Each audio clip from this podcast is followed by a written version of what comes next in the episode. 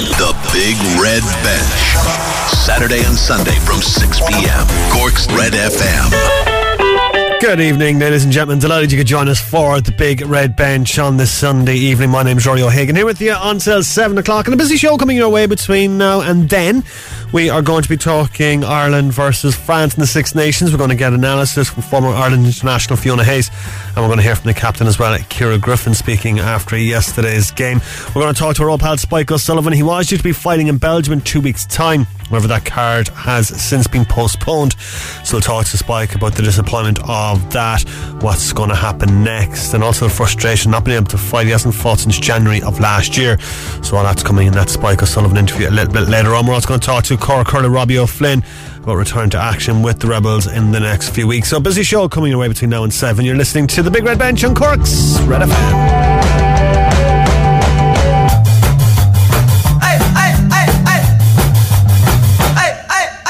And thank you very much indeed, folks, for tuning into the show this evening. Going to kick off with Manchester United's win over Burnley. Peter Smith. Manchester United 3, uh, Burnley 1. Burnley changed their system but still caused plenty of menace. Wood's header after 15 seconds was chalked off for a marginal offside. United went ahead two minutes after the break with an outstanding move. Rashford's marauding cross on the run was done brilliantly by Fernandes. Greenwood then fired in first time. Tarkowski's header levelled, but then another goal from Greenwood with a deflected shot before Cavani sealed it in stoppage time. Manchester United 3, Burnley 1. Oh, that dummy from Fernandes. Oh, absolutely fantastic stuff. In the ga- day's early game, Arsenal and Fulham playing on a 1 0 draw, Guy Swindells. Arsenal won, Fulham won. Arsenal snatching a point after six minutes of time added on. Fulham looked as if they were going to cling on for a crucial three points in their battle against relegation. Uh, They'd gone one up through Maja's penalty in the 59th minute after extensive VAR checks. Arsenal hammered at the Fulham goal in the match. They'd seen a goal ruled out for offside. They hit the post, another cleared off the line, but in the end, Nketiah just managed to poke the ball over the line after Fulham couldn't clear a corner. Arsenal won, Fulham won. So, as we was mentioning there, that's a massive blow to Fulham's hopes of Premier League survival after they conceded that uh, stoppage time goal. They're now six points from safety, five games left to go for the Cottagers. But uh, Fulham manager Scott Parker thinks that uh, Arsenal's goal shouldn't have stood today people don't maybe don't understand but that as a consequence of where my keeper's positioning is where the defenders are whether he's gone for the ball or not he's two yards away from the goal line and he's in an offside position. So uh, yeah I, I, don't know yeah. But that's what's disappointing. Arsenal manager Mikel Arteta though says his side responded well after going behind today. We took risk in the right way. I think we kept controlling the game created chances we could have scored three or four so overall, I think that we totally deserve to win the match, but we gave the penalty away and put ourselves in, in a difficult position. The second FA Cup semi-final taking place at half past six as Leicester and Southampton go head to head for the right to face Chelsea in the decider. George Alderman has the team sheets at Wembley. Leicester bring back one of their naughty boys for this FA Cup semi-final with Southampton as Ayoze Perez starts here at Wembley. But James Maddison and Hamza Choudhury, who were also left out of their recent Premier League defeat to West Ham for breaching coronavirus rules, have to make do with a place on the bench. Otherwise, Leicester pretty much at full strength with the informed Kelechi Iheanacho leading the line once again alongside Jamie Vardy. For Southampton, they make one change from their loss to top-flight strugglers West Brom. Theo Walcott drops to the bench with Moussa Djenepo taking his place. There's 4,000 fans here to see whether it'll be Leicester City or Southampton who join Chelsea in next month's final. The game kicks off at half past six. Big news today as well about the uh, plans for a breakaway European Super League. Now it's believed that Liverpool, Manchester United, and Chelsea, along with Arsenal and Tottenham, are among the clubs who've signed up to the project, which will be a rival to the Champions League. The Premier League has condemned the proposal, saying it attacks the principles of open competition and sporting merit. Uh, they released a statement earlier on today saying a European Super League undermines the appeal of the whole game and have a deeply damaging impact, impact on the immediate and future prospects of the Premier League and its member clubs and all those in football who rely on our funding and solidarity to prosper. We'll work with fans, the FA, the EFL, the PFA and the LMA as well as other stakeholders at home and abroad to defend the integrity and future prospects of English football in the best interests of the game. UEFA also not happy not happy at all with this, and they released a statement saying, if this were to happen, we wish to reiterate that we, that is UEFA, the English FA, uh, the Premier League, La Liga, Liga Serie A, and also FIFA and all our member associations will remain united in our efforts to stop this cynical project a project that is founded on the self interest of a few clubs at a time when society needs more solidarity more than ever. We will consider all measures available to us at all levels, both judicial and sporting in order to prevent this happening. Football is based on open competitions and sporting merit. It cannot be any other way. As previously announced by FIFA and the six federations, the clubs concerned will be banned from playing in and other competitions at domestic, European or world level and the players could be denied the opportunity to represent their national team. So UEFA coming out very, very strongly this afternoon about that proposed European uh, Super League.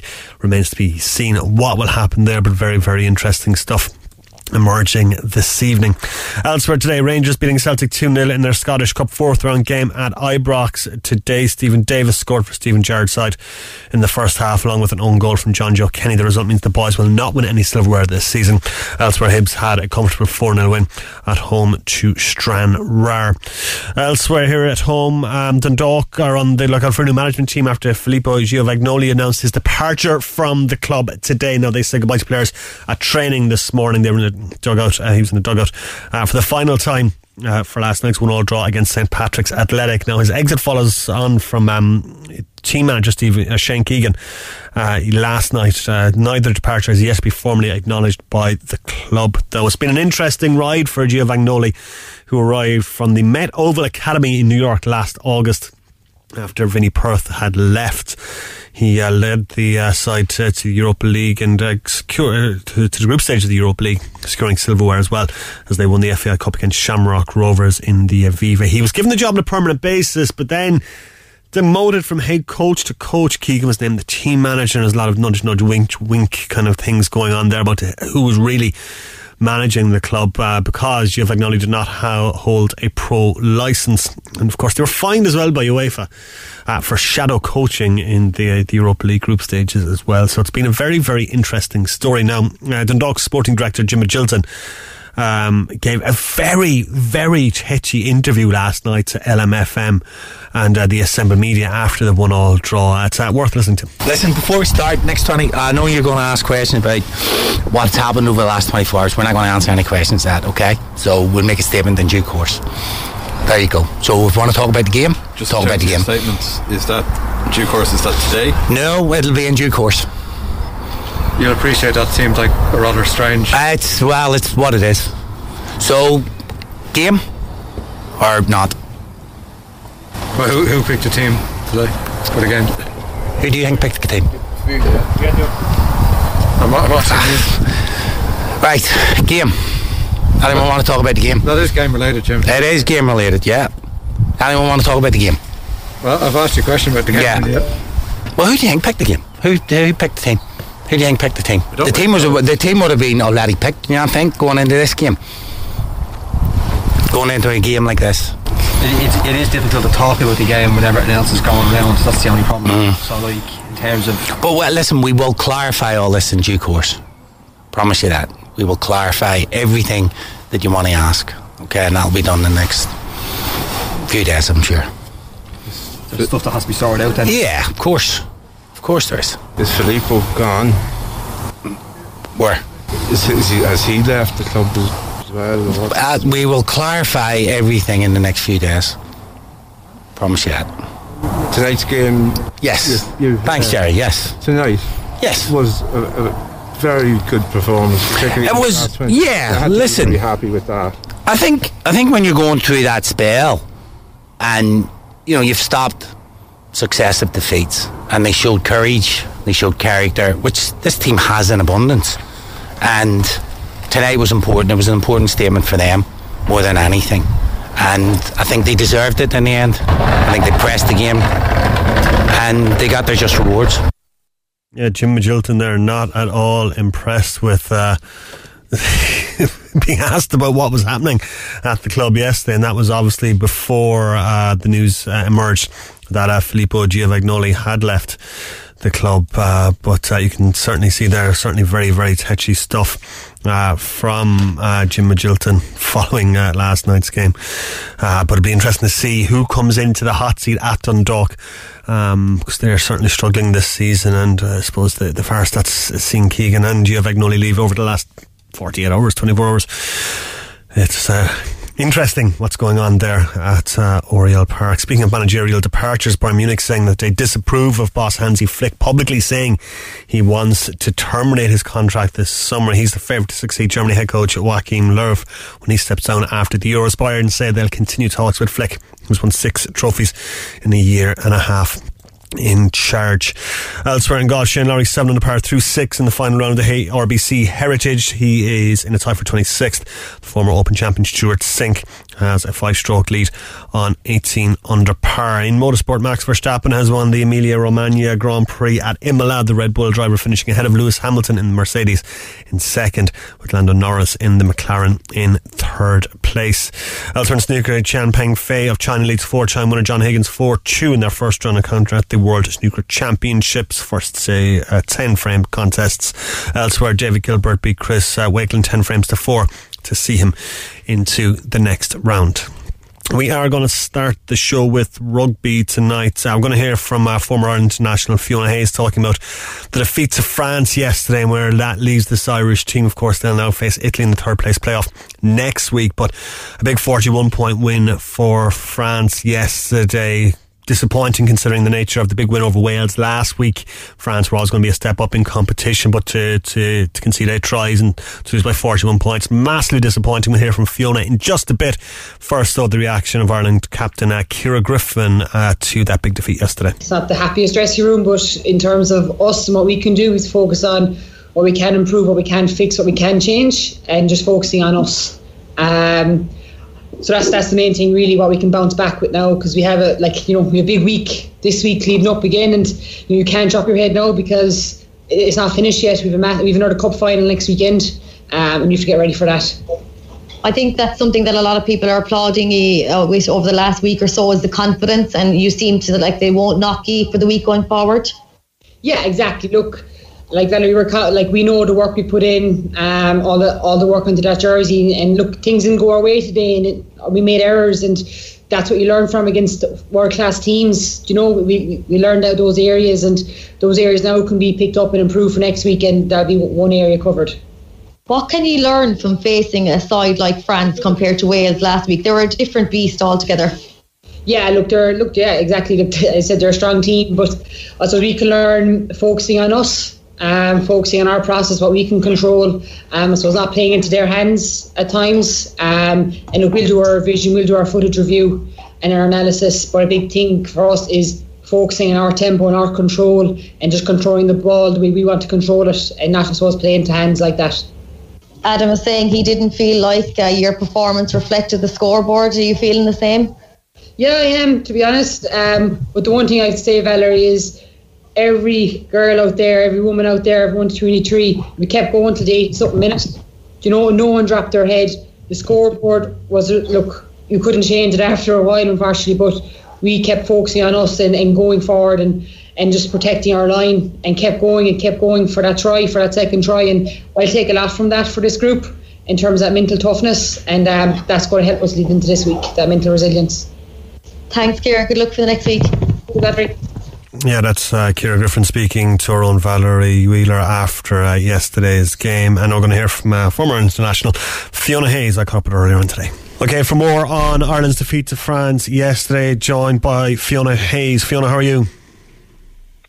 I'm good, I'm good, but uh, very, very disappointed after yesterday's game. Um, a lot of talk all week how, you know, um, this team were were, were kind of on the up, and I suppose a lot of supporters and, and players alike were excited at the game, and it just it just literally showed us the 41 point gap. It showed us that there really is a big gulf between the top two and the rest. I think at the minute.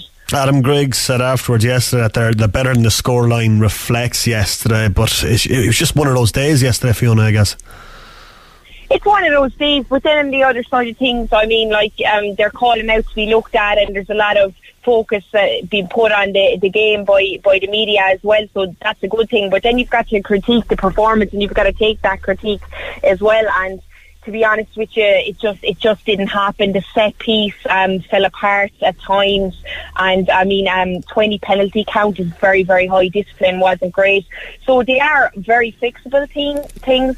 But I, I, I think they're they're going to really have to have a look at maybe what went wrong from having such a massive performance the week before against Wales.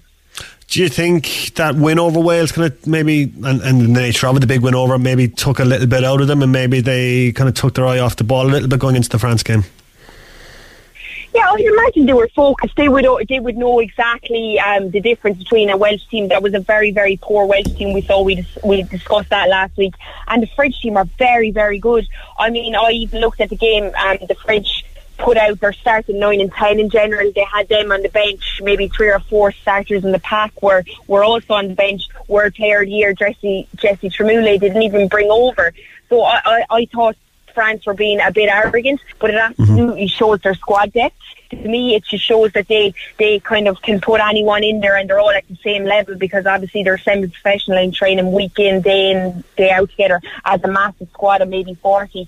And, and, and I think that was the difference. The girls wouldn't have underestimated going into this challenge, but I suppose their confidence would have been exceptionally high from that big Welsh win.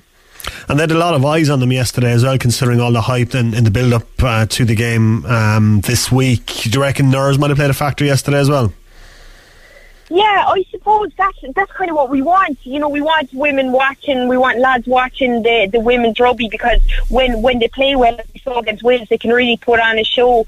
Maybe a slight bit of nerves, but it, they were at home. There was no travelling to the game. They would have been prepping for the two, three. Um, two, three days be- before it, really focusing on France.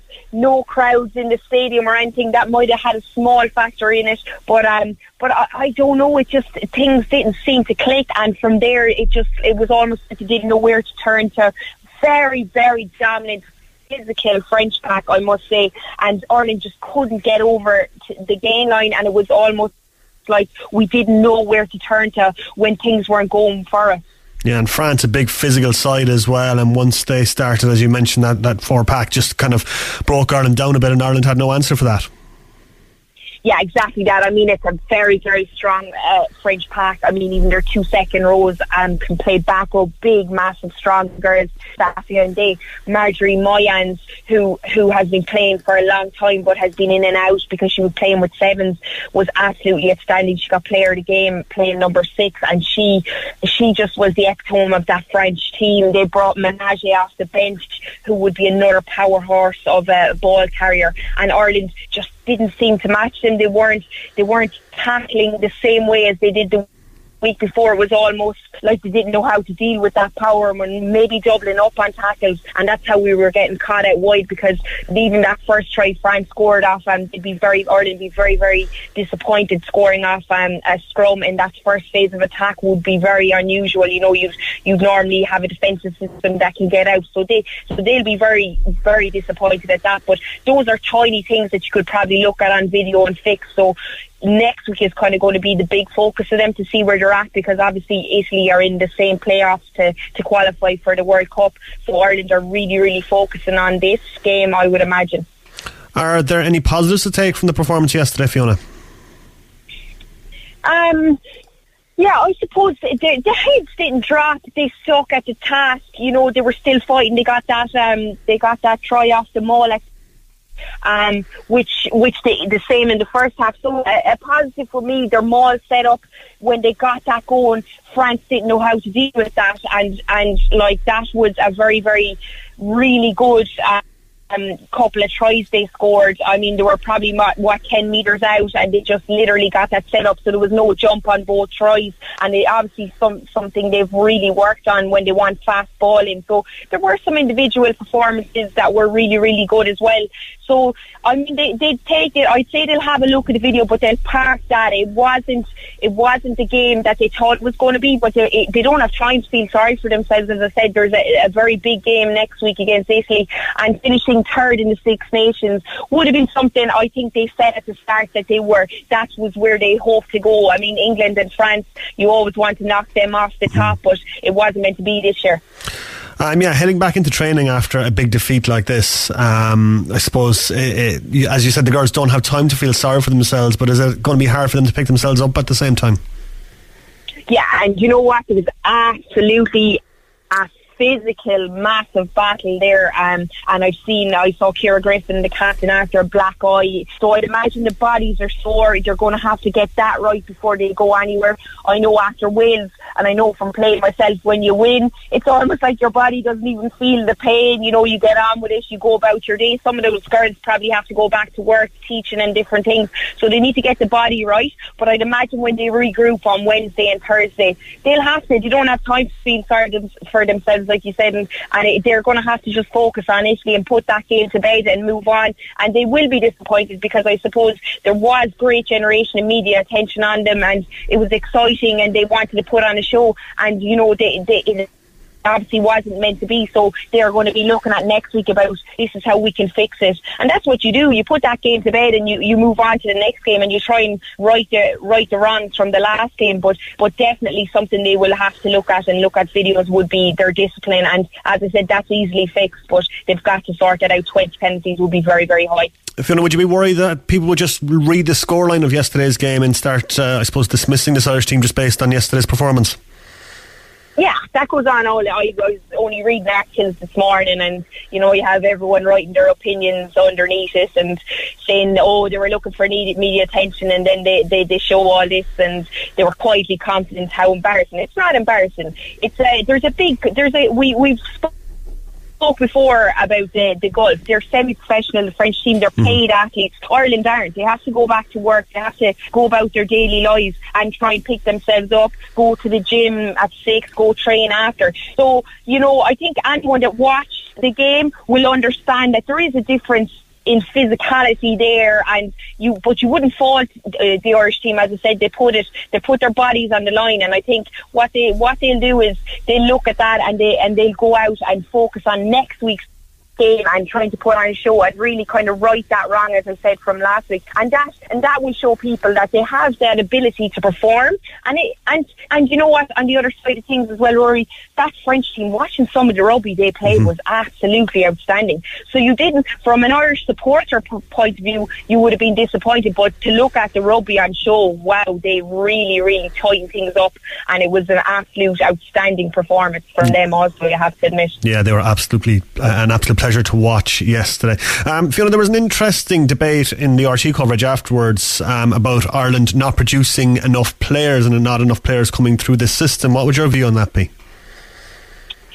Um, yeah, that's always been an issue for a long time. I mean, like in France, you know, or whatever, they're still playing rugby. We haven't played AIL here, as we, we know, in, in a year. So, like, there's nothing we can do with that. But that's all obviously got to do with that semi-professional professional side of it. I think they were arguing or they were chatting about afterwards. The, the difference is that bar one of the 23, um, most of those girls have been playing uh, rugby since an under eight age. Um, in Ireland, it's it, it, whatever way it works. It seems like girls and women are picking up that rugby ball later in, in, in life, whether it's the opportunities aren't there, whether it's not pushed at um, that kind of level. I don't know. I mean, you look at you look at your sport in general with the debate that rages. A lot of girls want to play GA or soccer at that age. Rugby might be marketed as a bit too physical for for under eights to be playing. So it's definitely something that they have to try and look at and try and get the players playing younger. But also, you know, I've spoken before about that gap in that under 20s. France, England, they all have an under 20s team, and that bridge, that kind of bridges that gap where, where people can finish, you know, when they're playing 18. A lot of girls don't take that step up to senior level because there's nothing to try to, to, to strive for because you obviously, the Bar Bavian, who's absolutely brilliant, and a couple of others.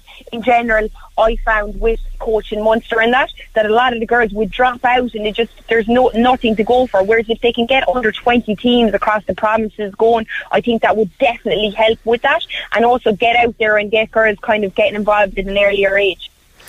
Yeah, interesting point. Um, Italy now again next week. Um, so, what are we expecting from Italy? They had a good win over Scotland yesterday. They had a 21 point win. It was a bit, probably a bit closer than the scoring suggests yesterday. But what are you expecting from them now next week? yeah, I watched that game. Another exciting. The Italians, um, are absolutely exciting to watch. Wouldn't be anywhere as near as physical as, as France at times, but they definitely are very, very structured and and you can see they love to throw the ball around for a big offloading game.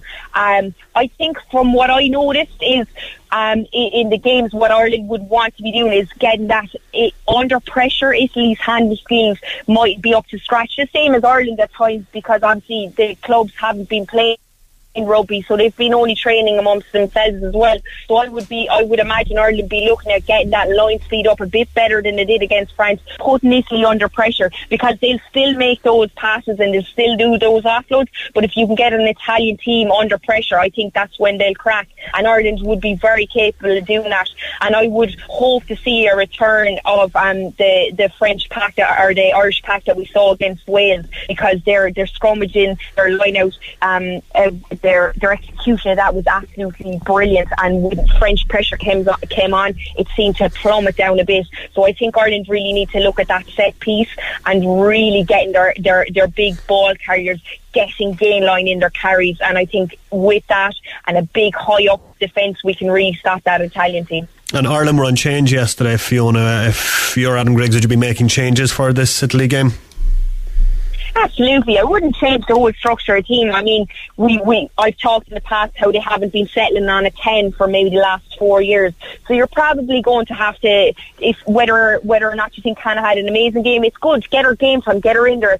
Stick with the ten. We need we need that kind of cohesion. That's what we've been lacking. And I, I so I think he might maybe.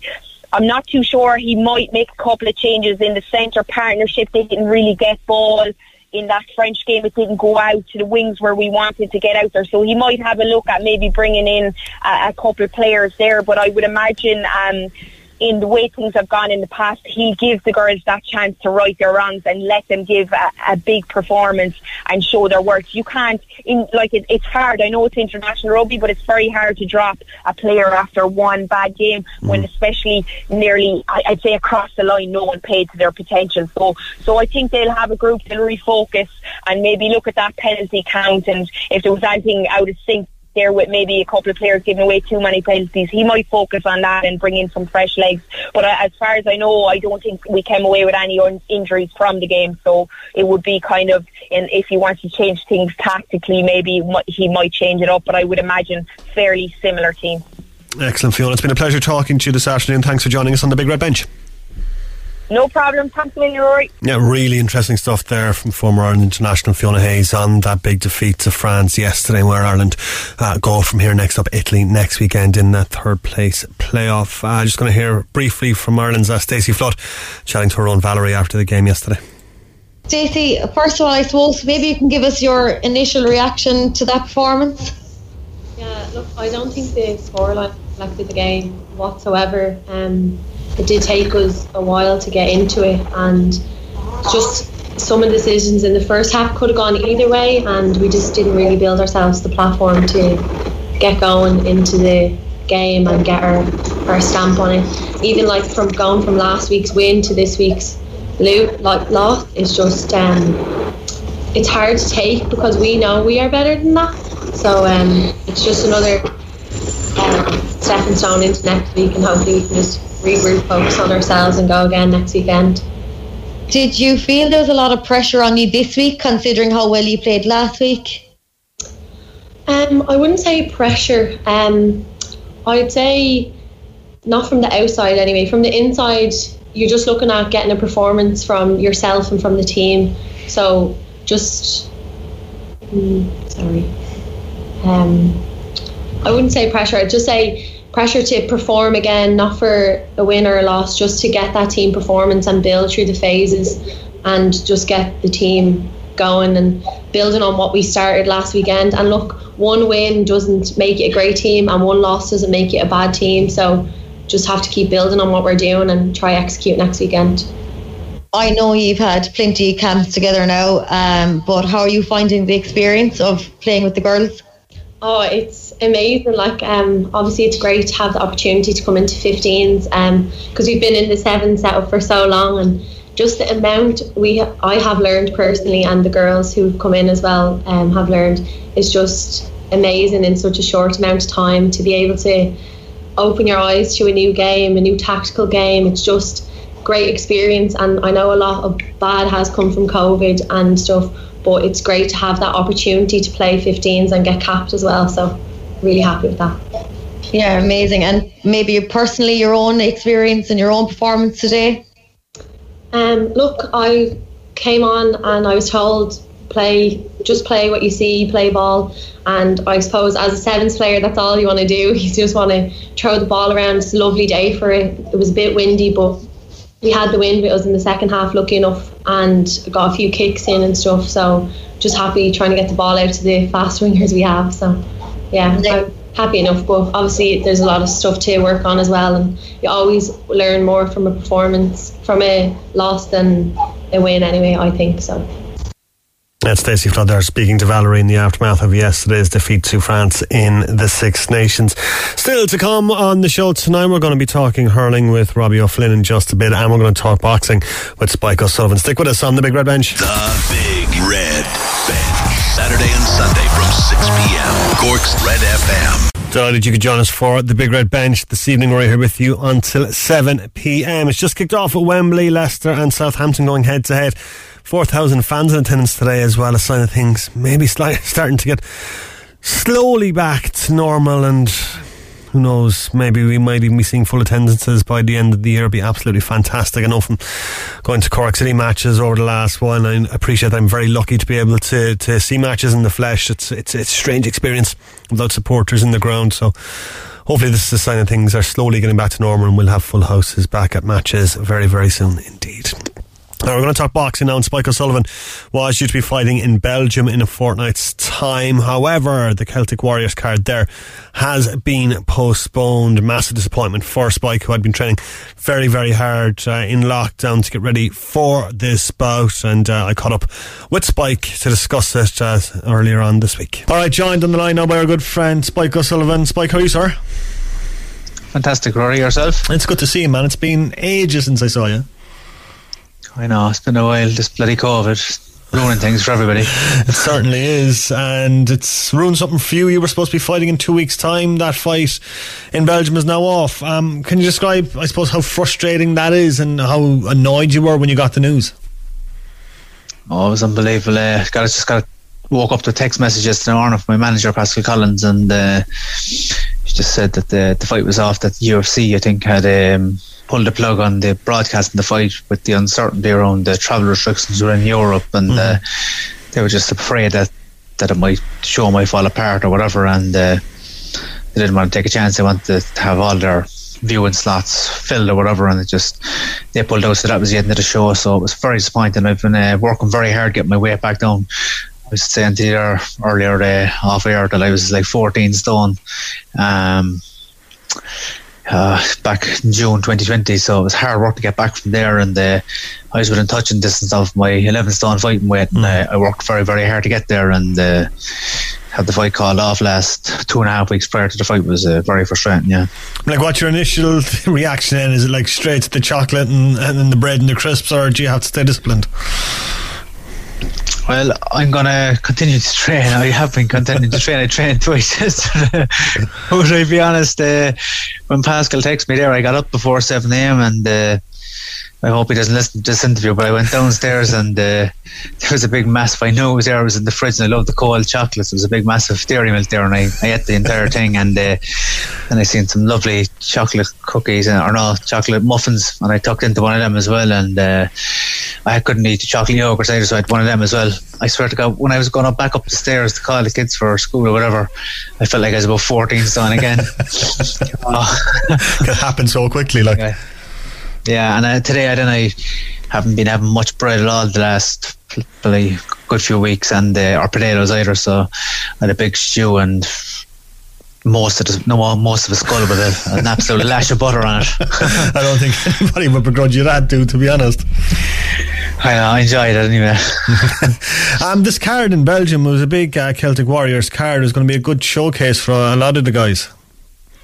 Yes, uh, misfortunate for all the lads. Like you know, there was a good few of us. There's five of us on it. My sparring partner Craig O'Brien and Niall O'Connor and Ray Moyle. They were all back and they they followed there a month ago and we had a great time there and uh, it was a great um, you know very well done show, and uh, the promoter was great, and everything was very good about it. And I was really looking forward to going back out there. And uh, just very disappointed. I, I spoke with Craig earlier on the phone, and uh, he's very disappointed as well, and uh, he's having a bit of chocolate himself. Uh, oh, we're all we're all very disappointed, but look.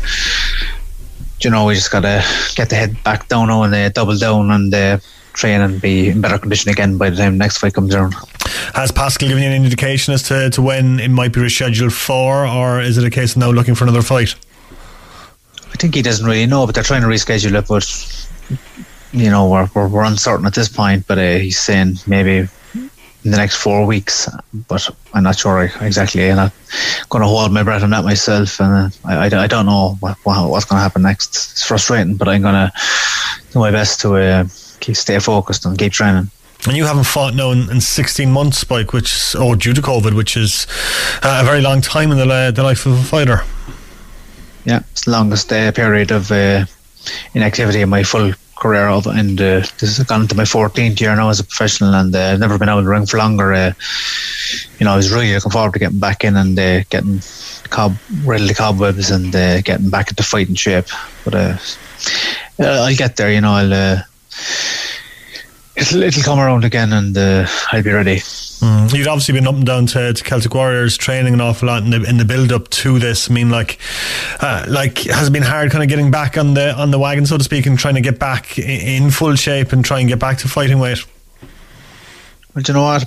I kept uh, reasonably fit all the time, even though my diet wasn't great and I was overeating and you know I put on weight, but I was still reasonably fit and I kept strong. I was I actually partially put on a bit of weight from doing weights as well as doing weights with Dave O'Connell and my strength mm. coach in the you know, through the full lockdown, we've done a lot of weights, you know, and I think I'm better in that regard than I ever have ever have been. So I feel stronger than I ever was, and we're doing a lot of, you know, a lot of good stuff. Uh, so I, I feel very, very good. Um, but it's been a long time out, all right.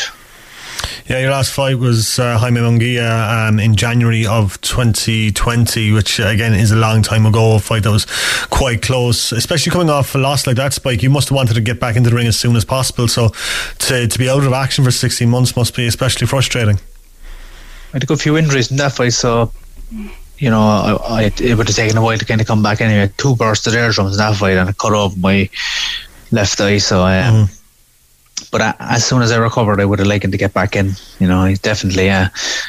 But um, it was, you know, it's been a long time, and it wasn't to be this time. But uh, you know, as a, I'm very experienced fighter, and uh, I've been doing well in sparring. I've been doing good bit of sparring the last 12, 13 weeks. I feel very fortunate to be able to travel up and down Dublin as well by the way. You know, I am. Mm. I feel I'm I'm very thankful for that. Uh, it's great for all my friends are stuck here around the place, like, but uh, you know, I'm feeling very lucky to be able to do that, and uh, I've enjoyed it. Yes, what's the plan now? Is to just train yourself by yourself at home and with Dave in strength and conditioning, and head up to Dublin every so often? Now, is it? Or? Yeah, well, it's it's a lot of expense to be going up to Dublin, staying in hotels and eating up there and whatever, like you know. So it doesn't really make sense to be just up there mm-hmm. if I don't have a fight date. So uh, yeah, I was out the back now this morning. I done um, with a punch bag, and I'm going to go to Dave's tomorrow and do a strength uh, he's a lot of weights facility at his place. He's squat rack and weights, you know. So uh, yeah, running. I've done been doing a lot of running. So um, yeah, just keeping keeping fit, and, you know, keeping busy on the bag and that. Exactly, and um, I suppose if anyone's listening to this and any fighters listen to this and they want to fight, I mean, like you're willing to fight, I suppose, anytime, anywhere, any place, I guess. Uh, that's always been the case throughout my career, like you know. But uh, like I want to take a pathway to the, the world title, and the, you know I'm still promoted by Golden Boy Promotions, and um, I believe I could fight for the world title before the the end of the year. So, um, you know, maybe I might fight in Boston before that or Belgium. I'd like to fight in Belgium because they were mm. very nice people out there. I had a great experience there, and uh, it's just something new as well for me. You know, I never fought in Belgium before. It was my first time in Belgium a month ago, and I really enjoyed it there. Unfortunately, there was no fans, and I kind of look forward to experiencing that too as well. Uh, a new experience, a new thing. Like just, I like to experience new things all the time. So I mean, I like to fight with no crow just to just to experience it. You know, so hopefully I get to do that before the crows are back. You know, who knows? I might fight mm. before the crows back. The crows might be back when I fight. I, I don't know. Hmm. How have you found actually watching boxing fights and cards without the crowds? Because it's it's a strange kind of experience I've found because you can hear the corners shouting a lot clearer to their fighters. You can really hear the sounds of the punches landing and especially the body shots as well. So it's it, it's been a different experience for us as fans watching it. What do you make of it as a fighter watching fights without fans? It almost feels like you're nearly in the gym, kind of like you know. I got a pretty big television there, and I sit fairly close when the fights are on, and I'd be kind of so it nearly feels like I'm in the gym watching the fights, you know, because there's no crowd there, and I can hear the cornerman shouting etc. instructions, and you know, so that's what it kind of nearly feels like to me, you know, like it feels like a, a spar in the gym or whatever. Um, speaking of Golden Boy, actually, who you mentioned a while ago, Oscar De La Hoya's um, on the road back apparently, and you sent a few tweets in his direction saying that you'd be willing to step up. Absolutely, as you know, I mean, you're like he's a six-weight world champion. He's Olympic gold medalist. He's a all-time legend, like you know, a, Hall of Famer, and um, you know, to share the ring with him would be unbelievable. Um, I'd, I'd love to fight him, you know, but I got the utmost respect for him, and I'm sure he does for me too. And you know, we're fighting men in the end of the day, and mm. we, we would have the fight. I'm sure we'd have a drink after the fight. Like, you know, there'd be no hard feelings, and we both try to win or whatever. But um, I don't know if he's going to fight me. I knew, I, I did say I was like uh, second favourite in the bookmakers to fight him, right? I did see that um, in America. But I, I, I heard he might be fighting maybe someone more around his own age than me. So let's see what unfolds. Who knows? They might call me up, you know. When they called me for the Munguia fight, I wasn't expecting that one mm. either. Um, and when the phone rings out, you know, I never turn down a fight, so I'm, I'm up for any fight, and uh, I'm waiting on the call, and uh, I'll be ready. Yeah, I just saw like was it yesterday or the day before that um, De La Hoya was in line to fight Eddie Alvarez, the former UFC champion, which would be uh, an interesting fight. Yeah, uh, he's been linked with a lot of people now, really. Like you know, at this stage, you know, so who knows who he's going to fight. Like, but uh, no, he's a great fighter, and I seen yeah. him in the gym. He's looking good. He's looks in very good shape, and uh, I seen him doing some shadow boxing. He said he hasn't sparred yet, so that's a whole different kettle of fish when you do start to spar and take the punches. How he'll respond to that because he hasn't been punched in so many years. Mm. It'll be interesting to see, you know. So um, I suppose he, he'll be at the gauge from uh, his sparring if he's if he's ready to make a comeback or, or not. Yeah, I suppose he wouldn't be the first um, legend to come back. Mike Tyson, thinking of recently, came back and had an exhibition fight. What did, what did you make of that one? It's actually very good. Um, they look great. Himself and Roy Jones look really mm. good. Uh, I was very impressed actually. Um, I didn't think they'd be as good as they were. I thought they'd be, you know, a couple of levels below that. Uh, I didn't expect them to be as fit as they were, and uh, I thought I enjoyed it actually. I was, uh, I didn't watch it live. It was on late, etc. I watched it the next day, but it was a uh, because I, I, actually didn't expect it to be as good as it was. And you know, fair play to him. Like I, I actually kind of I, I, met the two of them. And I know them kind of to an extent, mm-hmm. and uh, you know, fair play to him. Yeah, I was hoping they'd have a rematch because it ended in a, a, draw, which I think was um, quite unsatisfying for everyone. And I, I would have loved to have seen a, a, rematch between the two of them because I should say it actually was good entertainment and Mike looked really good.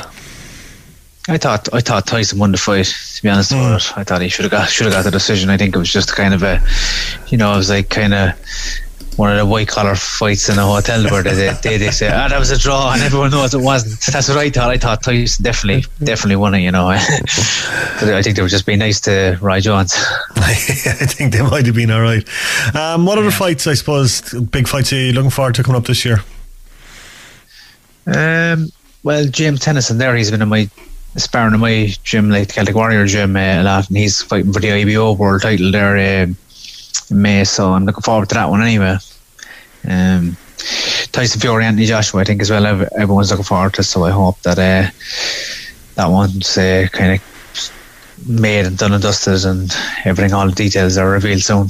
Yeah, fingers crossed. It will be that'll be a, a good one if if it does happen. Um, so yeah, fantastic. But uh, Spike, that's pretty obviously I'm looking forward to um, Canelo and Billy Joe Saunders as well on May 8. I'm looking forward to that one. It'll be good. That should be an absolute cracker because, like, two obviously very good fighters. You share the ring with uh, Billy Joe Saunders. You know how, know how hard he hits and how tough he is. That should be an absolutely cracking fight. Yeah, he's a really good fighter. Billy Joe Saunders, a two-weight world champion. Canelo, four-weight world champion. Two phenomenal fighters. Uh, it's going to be a good one. I uh, can't wait to see that. Excellent. Spike, it's been a pleasure talking to you this evening, man. Um, looking forward to seeing you back in the ring whenever that does happen. So hopefully you won't be waiting too long. But it's been a good night talking to you, and thanks very much for, for joining us on the Big Red Bench. My pleasure as always. Cheers, Rory. Thanks for everything. Yeah, absolutely delighted to, to catch up with Spike. Disappointing that um, his fight hasn't uh, come through and that that card uh, was postponed at the, the request of the UFC, as uh, Spike mentioned, was going to be on UFC Fight Pass that um, Cage War, that uh, Celtic Warriors card. But it's just disappointing for him. He hasn't fought since January of last year, which is a, a very, very long time. But hopefully he gets to fight soon, and uh, hopefully we get to see Spike uh, getting his arm raised at the end of uh, a fight very, very, very soon indeed.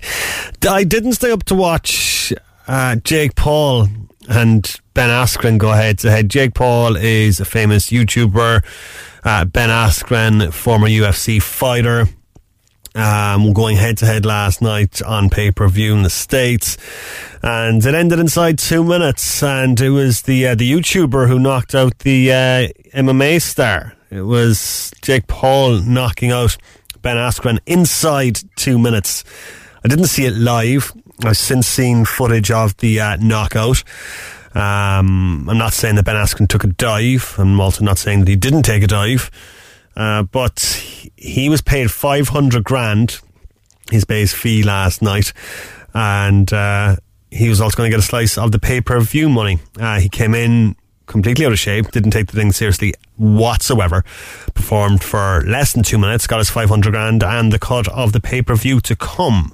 Um, took a decent enough right hand. Um, but felt like a, a, tree was being chopped in the woods, and the referee gave him a standing A count. Decided, no, that's enough. And uh, yeah, Jake Paul gets his arm raised. Ben Askren is seen laughing his arse off uh, in the back afterwards, and why shouldn't he? getting paid a huge amount of money for less than two minutes' work. And uh, it was interesting, to say the least. And I've been reading uh, just reports about the event as a whole, just saying how surreal it was. Daniel Cormier, the former UFC champion, wondering. Uh, was it rigged? Saying, "Wait a minute, did Askren get us all?" Like this is some magician stuff. He wasn't laughing on his way to the back, was he? Come on, Ben. Lol yeah, I'm glad I didn't step to watch that. Basically, uh, Leicester and Southampton is about 17 minutes old at Wembley. Weird seeing fans in the crowd for that one, but it is uh, Leicester nil, Southampton nil. With uh, just 17 minutes on the clock there at Wembley earlier on today in the Premier League. Manchester United with a big win as they moved within uh, eight points of uh, leaders Manchester City. They had a 3 0 win over Burnley, uh, 3 uh, 1 win, I should say, over Burnley today, thanks to uh, goals from uh, Mason Greenwood, who scored twice, and Edinson Cavani, who got uh, finished off a cracking move to make it 3 1 right at the end with United. And now eight points off Manchester City, six games left. It's not impossible. It's unlikely, but it's not impossible. Uh, so it'll be interesting to see what happens there. And earlier on, Arsenal and Fulham playing out a one-all draw in the day's early kickoff.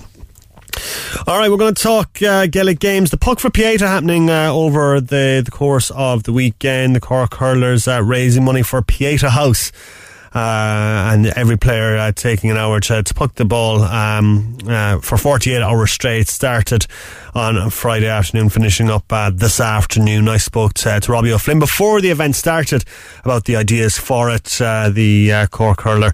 Um, is one of the organisers of the event, and I spoke to him about that, about how it was all going to work, and of course, return to action with Cork in a couple of weeks. So here's my chat uh, with Cork's Robbie O'Flynn. Cork's Robbie O'Flynn. Robbie, how are you, boy?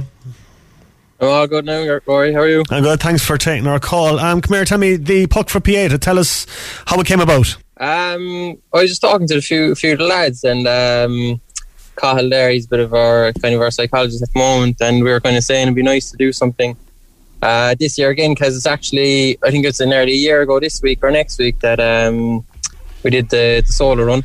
Mm-hmm for Mount, which was a great success. Like so, um, we just said maybe we can kind of start making this a thing that maybe once a year we can uh, do something for a Cork charity. Yeah. And Puck for Pieta tell us about the concept of it. Um, so what's going to happen really is um, on Friday uh, at four o'clock, the first player will kick off, and uh, we'll go live on um, the Instagram Um, so everyone can tune in. It's go- it's going to be basically run kind of the same as uh, the solo run, but uh, fellas be pucking and they'll be pucking. They might be pucking with their their uh, their son or even like their girlfriend or brother or sister for the hour, and uh, the torch then will be kind of passed on to the next person, and it'll go go on for about forty eight hours, and it'll finish up at three or four on Sunday Sunday evening. So have you done up a roster like who's going to be pucking the ball at three o'clock in the morning? Yeah, I'm getting I'm getting a few texts there now at the moment uh, saying you can't make this time and that time, but um, yeah, I'm doing that there now. I'm going to do that there after work, and uh, I'll send I'll send it in tonight. So a few lads, I'll be getting a few belts out there when I go back training next week. You should um you should do it for money. Whoever pays the most money can pick whatever time they want, and it goes to the charity. I know, yeah. That's not a bad call, actually. I haven't think about that. A lot of players will be paying that to uh, do it. So it's um, it's all going to be in aid of the Pieta House. You can uh, get uh, more information at idonate.ie forward slash Cork Hurling. And it's going to be streamed as well on Instagram so people can watch it as well. Yeah, exactly. Yeah. No, you can tune in. There'll be a few lads race. Um, just poking for the hour, like, and there'll be a bit of hurling anyway that uh, people are dying to see, I suppose. So, uh, yeah, should be good. And people are dying to see it as well. The return to, to action for Cork is just around the corner. You must be quite excited.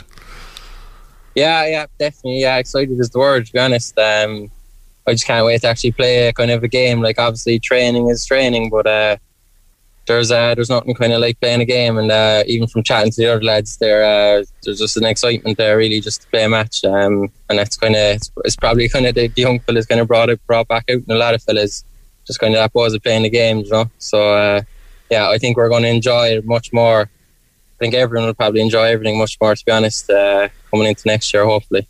Yes, we're, year. yes, we're what like three weeks away from that game against Waterford in Páirc Uí Chaoimh in the league, which is it's it's only just around the corner basically. Yeah, yeah, yeah. Three weeks. Um, it's mad. Uh, yeah, like it's going to be it, like hopefully like fellas can stay injury free and stuff like that. Because it's going to be tough, kind of going back into contact uh, from being away from for so long. But um, I'm sure all of the management and coaches have uh, organised that now and uh, kind of uh, allowed us to kind of go back in gradually. So Must, yeah. it must have been very frustrating not being able to, to train over the last number of months and meet up with the teammates and all that kind of stuff. Yeah, literally very tough. Um, all we all we could do is Zoom se- Zoom sessions and kind of check in with each other, and uh, just let let each other know that we're kind of still tipping away like with stuff on our own. But um, yeah, it's it's been tough now, but um, we've managed it well, I think. So hopefully we'll come back in a good good form. Yeah.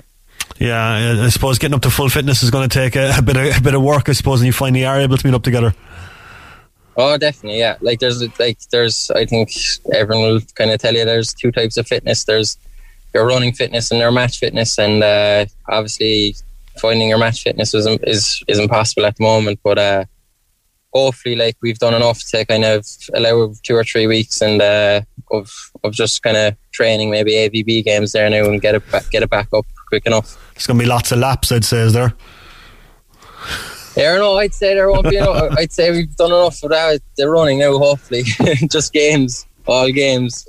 Yeah. I hope, and uh, Yeah, you must be sick of just running the roads and working out yourself at this point, yeah.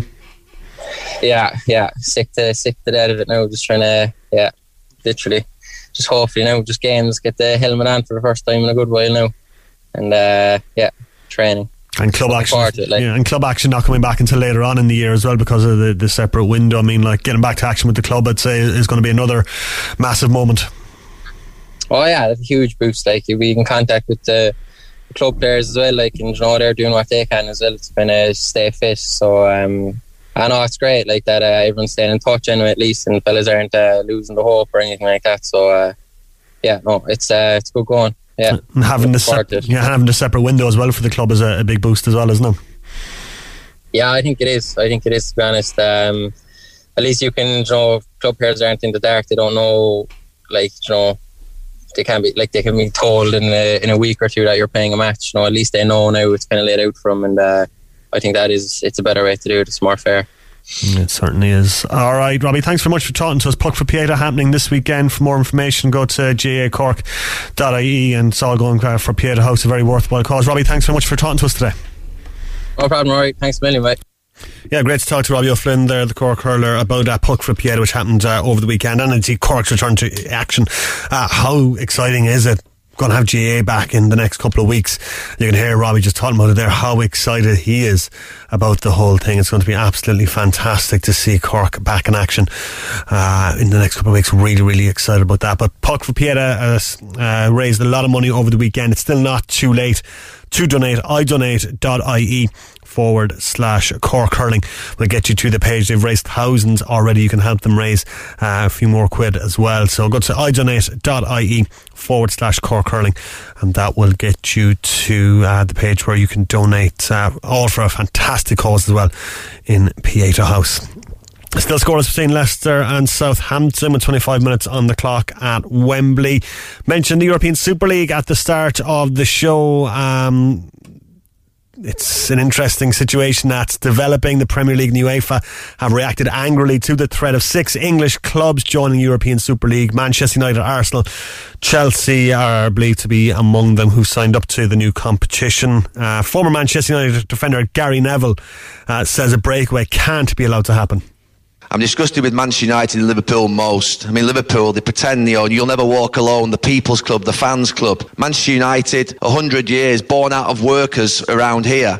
And they're breaking away into a league without competition that they can't be relegated from. It's an absolute disgrace. There's a little more than a hint of irony about Sky Sports presenters talking about football and culture and everything about that um, when they're talking about a European Super League. Um, but that's a discussion for another day because we are pretty much out of time. Thank you very much indeed for tuning into us on the Big Red Bench this evening.